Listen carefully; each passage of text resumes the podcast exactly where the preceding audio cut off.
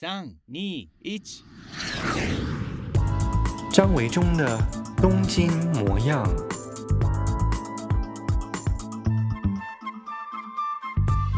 大家好，我张维中，欢迎再次来到我的 Podcast 节目《东京模样》。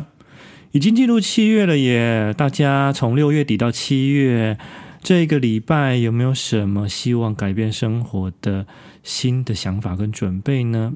七月八月本来应该是出国旅游的旺季嘛，那因为疫情的关系，也许你会计划到一些台湾国内的旅行吧。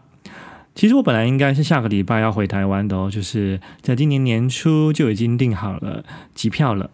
结果呢就只好取消喽。所以现在目前为止还不知道什么时候才有机会可以回去台湾。对，因为还要看日本这边是不是可以开放。嗯，外国人入境或者是有工作签证的人可以重新回到日本国内，这样才不会回到台湾就没办法回到日本工作。我这个礼拜发生了两件扑空事件。什么是扑空事件呢？就是你因为有一个事情要去到一间店，结果发现那个店可能没有你要的东西，或者是大门深锁，所以呢就白跑了一趟的遗憾。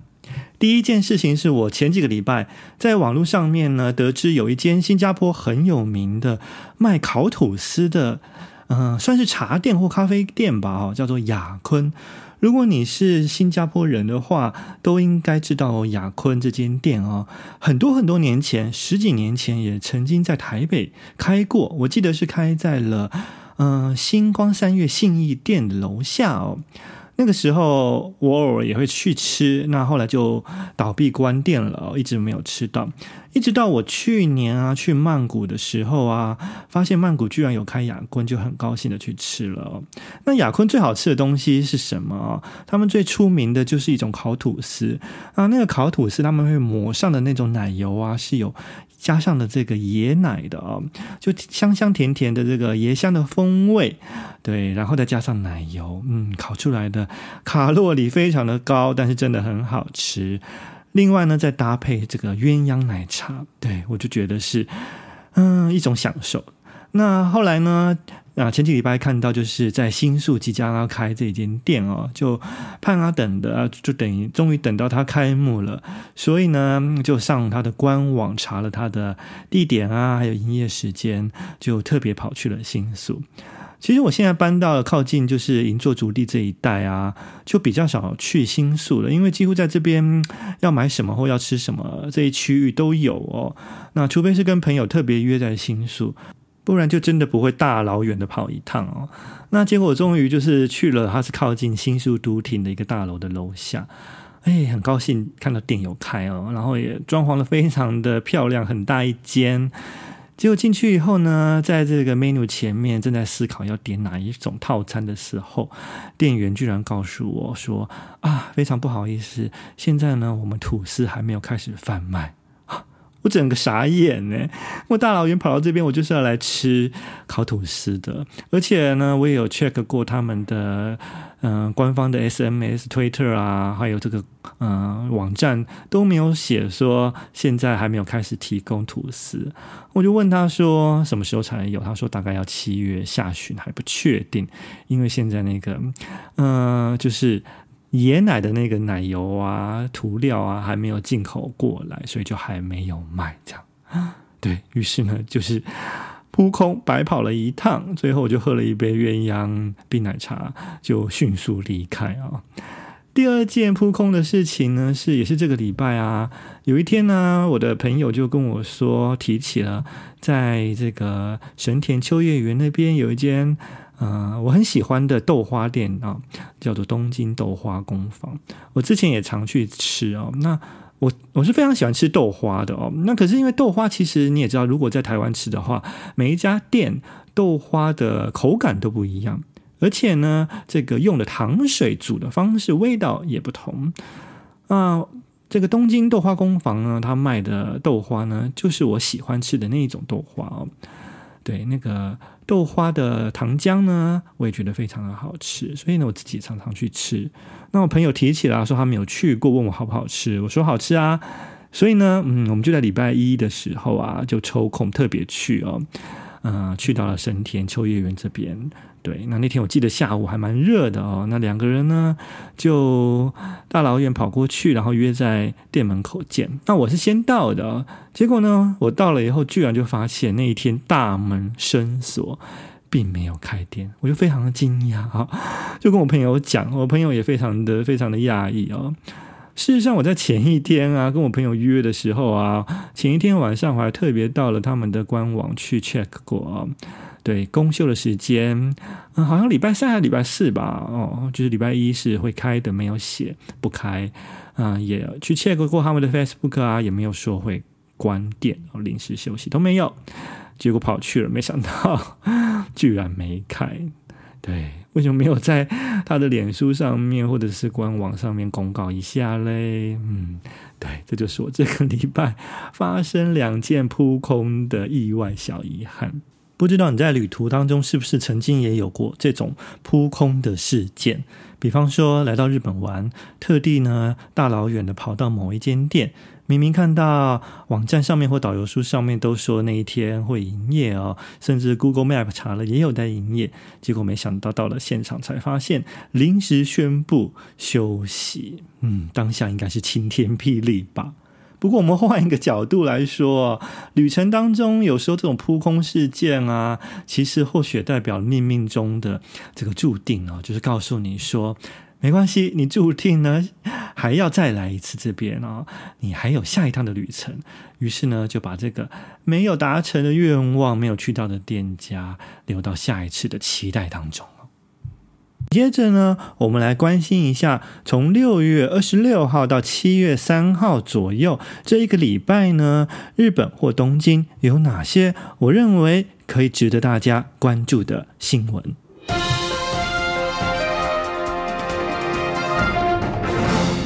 首先是七月一号，东京迪士尼终于重新开园了。那这个是睽违了四个月以来呢，休息了四个月以来，迪士尼乐园终于再次重启大门。在七月一号当天呢，可以入场的民众呢是经过这个事先网络的预约。那入场的人数呢，迪士尼乐园也做了一些限制哦。每一天可以入园的人数呢，比过去减少了一半啊、目的当然就是希望可以控制一下人数，不要要这么多。那同时呢，也在入园的时候呢，有非常严密的这种社交距离的指导。那在排队的时候呢，每一项游乐设施前面呢，在地下都有画了这个排队的标志，每一个标志跟下一个人的间隔呢，都有一段距离，所以你必须保持这样的社交距离去排队。那同时呢，大家喜欢迪士尼乐园，去跟这个 Mickey Mouse 啊，跟很多的卡通人物啊拥抱啊。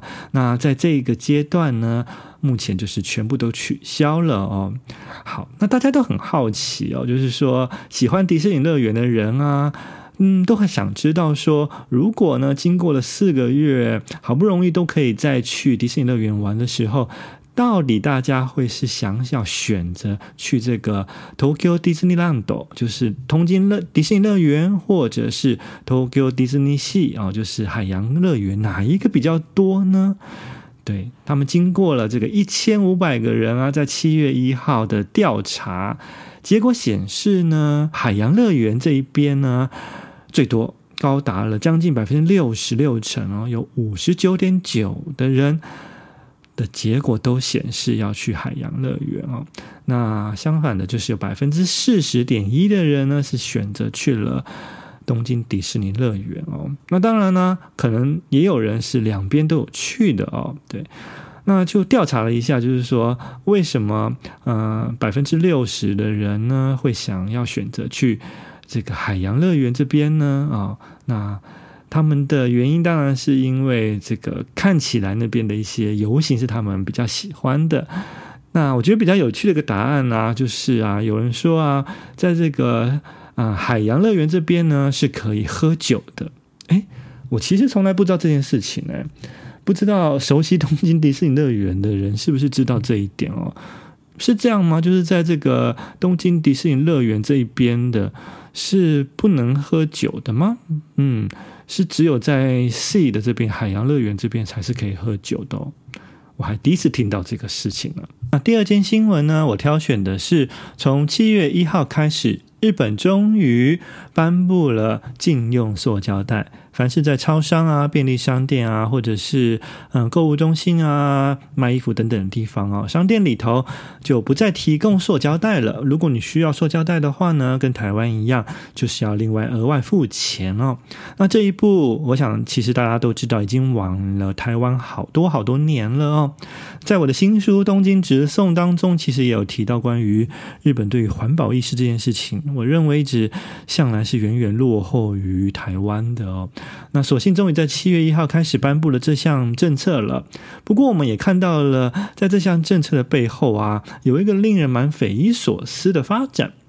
啊、呃，有一些店家呢，他们为了表现出对于顾客的忠诚度，或者是呢，想要表现出这种日本、呃、服务至上的精神，于是呢，他们就决定啊、还是会继续提供塑胶袋，但是呢，这个塑胶袋的制造成分会使用百分之二十五以上的生物质哦，作为塑胶袋原料、哦。那只要是百分之二十五以上生物质塑胶袋的。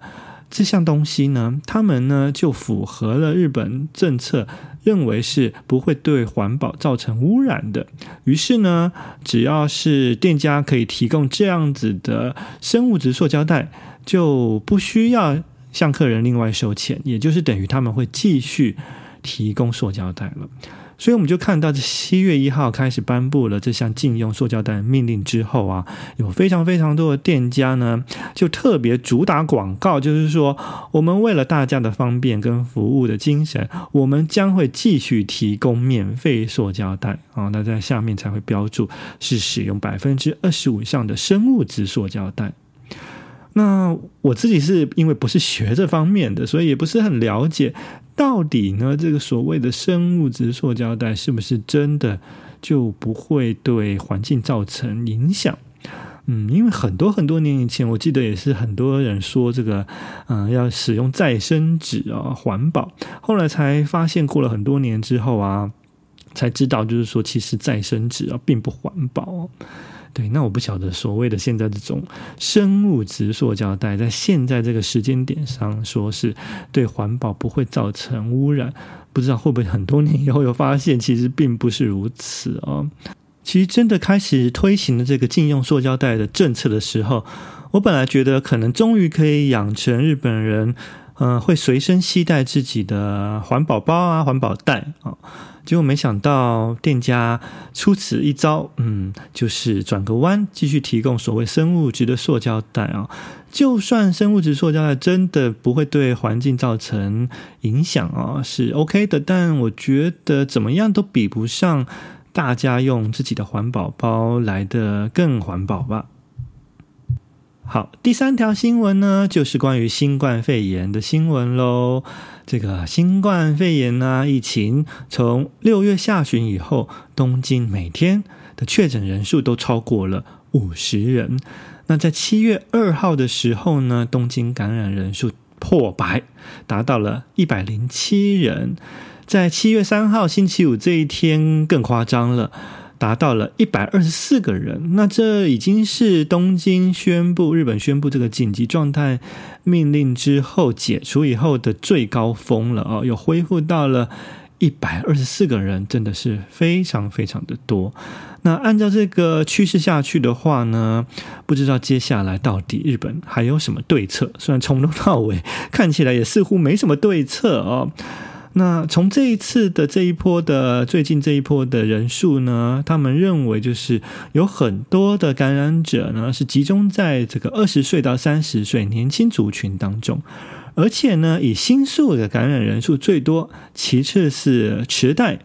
那主要的感染源呢，是发生在这个新宿的歌舞伎町的一些 club 啊，就是夜总会，有一些是这个 host club 啊，就是所谓的牛郎店，或者是卡巴库拉也就是女性陪酒的声色场所。那主要是从这些地方呢感染，然后再扩散出去的。另外呢，也有一些是公司行号啊，在同一层工作的啊、呃、社员呢，就是集体的感染。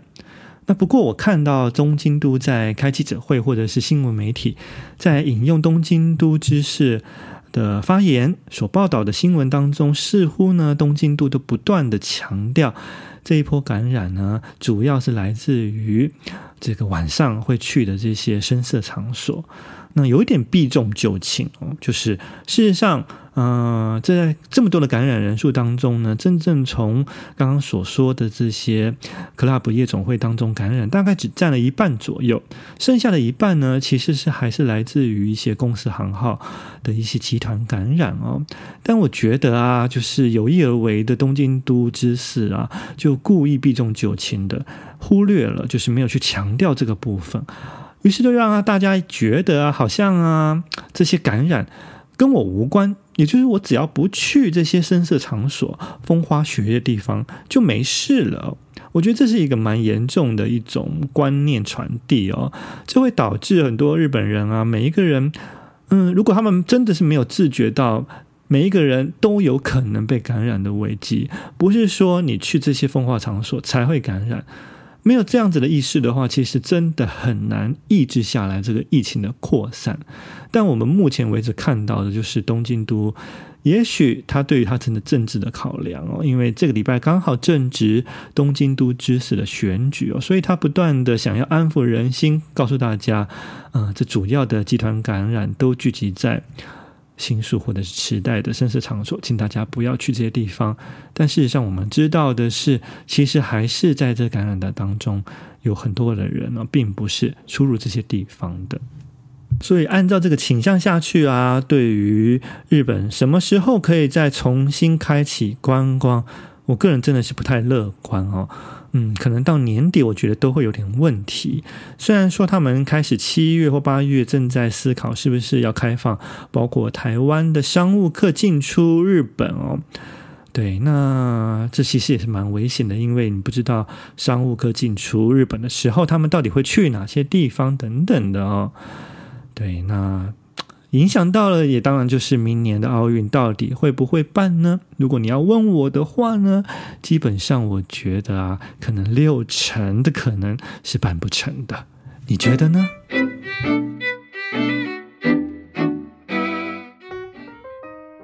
接下来在东京直送这个小单元，今天我想挑一个主题，叫做移动贩卖车。其实简单来说，就是餐车。不知道你如果来到日本旅行的时候啊，到东京，是不是曾经有在街头看过那种，嗯，好像其实就是摊贩车啊，就是有点像是我们台湾的那种摊贩。其实它有一些摊子是直接可以推着移动的，对不对啊？那那种推着移动的餐车呢，嗯，在东京街头大部分都是卖拉面的。所以如果你曾经去过像是新宿街头啊，或者是水道桥啊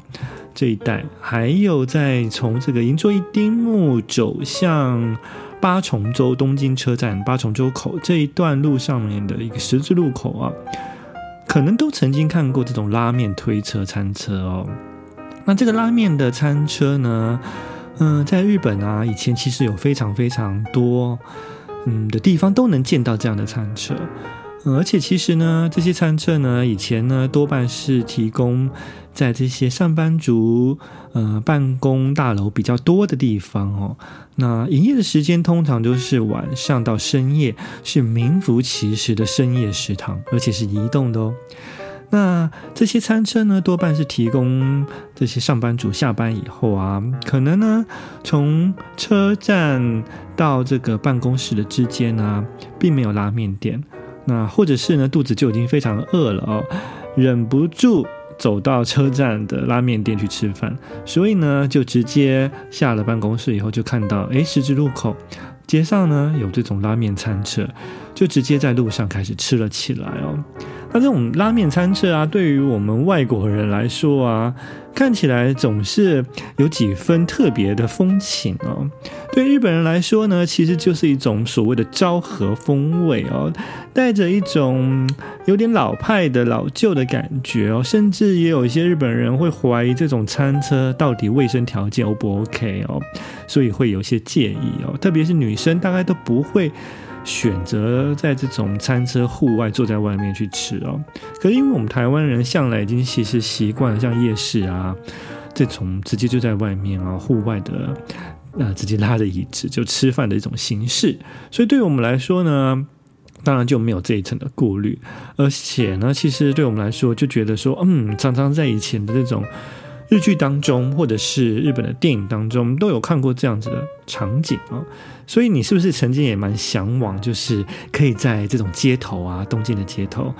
嗯，找到一个拉面的屋台餐车，去坐在餐车前面，特别是在很冷很冷的冬天啊，可以在这个外面的冷飕飕的天气当中，但是捧起一碗热乎乎的拉面来吃哦，感觉特别有情调，就是所谓的日本风情吧。不过啊，这种东京的路边摊餐车啊，近年来越来越少，而且恐怕再过不久就会有全部消失的危机哦。嗯，对我们来说是危机啦，但是对于政府来说啊，可能觉得呃，路上的这种路边摊的消失是他们所期望的，也不一定。为什么会这么说啊？因为其实啊，在二零一五年呢、啊，东京都就颁布了一个条例哦，就是开始强化限制啊，路边摊，嗯，就规范就是所谓的路上贩卖这种法则哦。所以呢，几乎就等于算是禁止了直接在路上推的餐车，那就停在某一个点开始卖起拉面的这样子的一个行为哦。除非是特别的，像是在这种神社或庙会前面啊，有些祭典啊，那那种是有临时申请的路上许可可以贩售的，才有可能是合法。否则的话呢，即使这个拉面餐车呢，你是有这种料理执照、营业执照的，但是呢，你的这个拉面餐车是停在路上十字路口边边啊，或者是马路边缘、人行道上，那等于对于东京都来说。他还是没有获得所谓路上贩卖的许可，因此，如果他要罚你的话呢，也是可以罚你的。那所以呢，这个道路使用许可证其实对于经营拉面餐车啊、移动贩卖车的拉面业者来说呢，基本上是很难够申请得到的哦。那其实最有名的三个东京都啊，有三个拉面餐车的店。如果日后啊，新冠肺炎结束之后，嗯，你来到东京玩的时候呢，还可以就去找一找哦，看看是不是还有在继续营业。那这些呃拉面餐车呢，其实本来因为东京都为了要迎接二零二零年的东京奥运呢，所以就强化了刚刚所谓的路上贩卖许可哦，取缔他们。那所以呢，其实本来啊，在这个二零二零奥运前，可能就已经会结束了。不过，我们现在看到的是东京奥运延期了，会不会继续举办，也都还不知道。所以呢，暂时呢，这些东京路上的这个乌台拉面餐车还可以获得一个稍微喘息的机会。所以呢，如果赶快开放了东京的旅游的话呢，也许你可以到以下三个是东京都内还比较有名的这种拉面店哦，可以去路上拉面店去看一看哦。首先，第一个啊，是我刚刚提到的，在八重洲东京车站八重洲口这一带哦。你如果是从这个东京地下铁银座线啊，有乐町线啊，有乐町线的银座一丁目车站出来，然后往东京车站的方向八重洲的方向走的话呢，在路上的一个大十字路口啊，也就是比较靠近。东京国际会议中心的那个路口，你就可能会发现有一个拉面屋台餐车哦。那这个屋台餐车呢，老板呢，其实最早开始是在上野经营的啊。一九八零年代呢，他这个餐车其实是停在上野的啊。那个时候啊，光是在上野附近这一带啊，就有五十个餐车，五十五十辆餐车哦，会在晚上。同时在贩售这些拉面，哇！我是没有经历过那个样子的一个年代，所以呢，光是用想象的话，如果呃路上聚集着五十辆的餐车，卖着各式各样的呃面啊，或者是其他的餐点哦，哇，那感觉真的是非常热闹的夜市哦。呃，最盛期的全盛时期的时候呢，整个东京都内将近啊有三百三百辆这种拉面屋台餐车哦，所以嗯，其实非常非常热闹哦。那到到现在啊，目前为止大概也就只剩下三四辆还在东京都心内可以找到了，其中一辆就是我刚刚说的这个地方哦。对，你可以在这个八重洲口靠近东京车站的地方去看一看，是不是还有可能可以找到这种啊餐车可以吃户外的拉面。那另外呢，一个地方有名的就是在水道桥。对，在水道桥站周边附近呢，你如果出走出这个 JR 水道桥站呢，可能就可以找到在这个车站附近会看到这个啊拉面餐车，它的名字叫做 Yukitora 啊 Yukitora Yukitora 这个拉面店呢，它每天呢大概就是九点钟开始营业，一直到晚上深夜的一两点哦，大概一个礼拜。会休息一天左右，嗯，对，这个是二零一九年十一月底的资料，那不晓得目前的状况是怎么样。那另外还有一间呢，是在港区虎之门一丁目外绝通这附近哈。那这间店呢，其实也是在晚上大概八点半左右啊就开始营业，一直到深夜一两点哦。那根据这个老板啊，他所说，就是呃，在全盛时期啊，他在虎之门这边经营这个拉面餐车，光是一个晚上哦，就可以卖到三百碗左右的拉面呢。所以啊，这个老板就说啊，在那个年代啊，就是经济最好的时候啊，日本经济最好，那当然已经是二三十年前的事情了啊。二十二三十年前啊，在经济泡沫、经济高峰的时候，他一天晚上就可以卖到三百三百碗的拉面。所以那个时候对他来说啊，诶，他想要改推出来餐车卖拉面就就卖，那不想卖呢，也可以呢，就是呃偷懒休息去玩哦，都觉得完全对他经济上面不会有任何。造成困扰。那不过因为现在啊，呃，会选择吃这个拉面餐车的人数越来越少，而且呢，嗯，每次他这个餐车停在哪一个地方啊，这个路上就会有警察来劝诫他，告诉他，就算是没有罚他，也会告诉他，就是因为你没有道路许可证，赶快离开这边哦。所以对他来说啊，其实现在就是经营上面越来越困难了。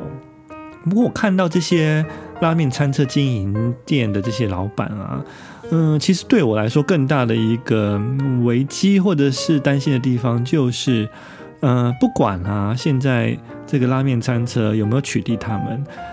更重要的一个原因是，这些老板其实年纪都非常非常大了。我刚刚提到的这三间店哦，